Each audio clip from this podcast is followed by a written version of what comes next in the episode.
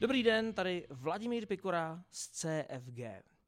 Posledních letech jsme byli zvyklí, že ceny nemovitostí neustále rostou. Šlo o dokonalou investici, byla bezpečná a přitom nabízela zhodnocení podobné, jak u mnohých akcí. Poslední rok však přinesl změnu. Úrokové sazby vyskočily na nevýdaných 7% a trh nemovitostí zamrzl. Hypotéky se téměř přestaly prodávat a jejich objem meziročně poklesl o neuvěřitelných 80% Oficiální data zatím nezohledňují poslední týdny a proto zatím nevyznívají tak tragicky. Podle nových dat Českého statistického úřadu poklesly například ceny nových bytů v Praze ve třetím kvartále mezi čtvrtletně jen o 1% a meziročně dokonce vzrostly o necelých 14%. Jedná se však o statistiky za třetí kvartál a navíc jde o Prahu, která je v kontextu České republiky specifická. Kdybychom se bavili o datech za čtvrtý kvartál, pravděpodobně bychom dostali čísla horší. Na tato data si ale musíme ještě počkat.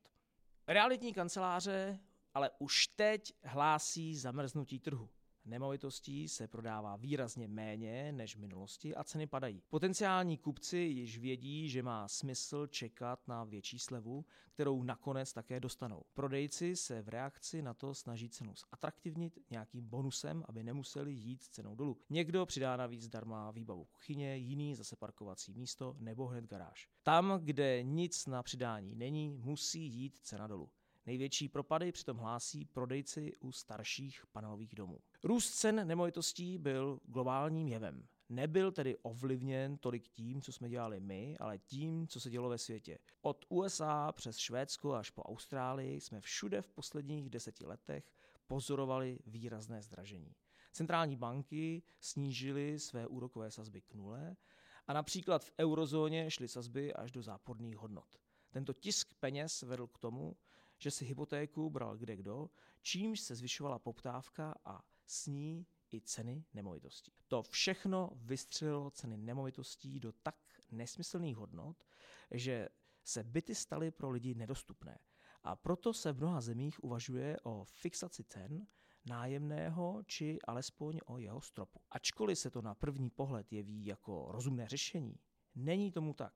Cenové stropy a fixní ceny zpravidla vedou k nedostatku zboží a neoficiálnímu trhu. To kromě bytů platí i u jakéhokoliv jiného zboží. Tím jsme popsali, proč ceny rostly. Teď nás ale zajímá, proč nyní naopak ceny klesají. Je to jen zpětný chod spirály. Centrální banky se lekly vysoké inflace, ke které sami přispěly a začaly zvyšovat úrokové sazby. Při úrokové sazbě kolem 7% přestává zaběhlý systém pro nájmu dávat smysl. Proč by někdo investoval do nemovitosti, když mu ročně vynese méně než státní dluhopisy, u kterých není žádné riziko? Výsledkem mohou být jen dvě věci. Buď pronajímatel zvýší nájemné, nebo se rozhodne nemovitost prodat. V případě zvýšení nájmu ale často nikoho nesežene. To platí jak pro nájemní byty, tak pro komerční nemovitosti. To, že zdražily běžné životní náklady, vede k tomu, že si nájemník nemůže dovolit zaplatit vyšší nájemné.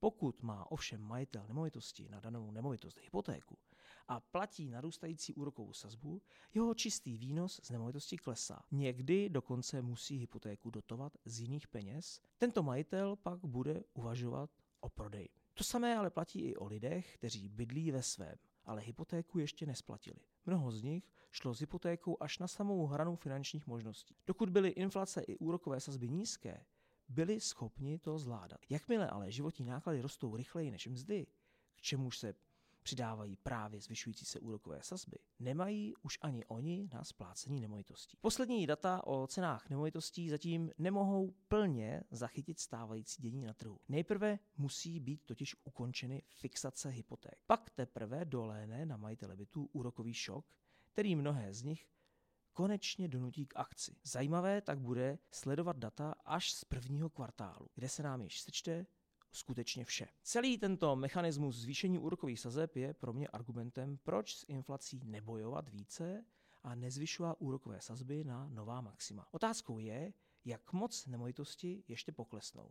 Už před delší dobou varovala Česká národní banka, že jsou ceny bytů nadhodnocené o 40%. Teoreticky by tak ceny mohly oproti svému vrcholu poklesnout právě o tolik procent. Já se však domnívám, že až tak dramatické to nebude. Bude záležet na typu nemovitosti a místě, kde se nachází. V Praze nemovitosti nejspíš nepoklesnou tak výrazně jako někde v malé obci. Celé to navíc bude dlouhodobý proces, kdy budou ceny klesat velmi pomalu. Zastávám názor, že většina cen nemovitostí nepoklesne o více jak 25%.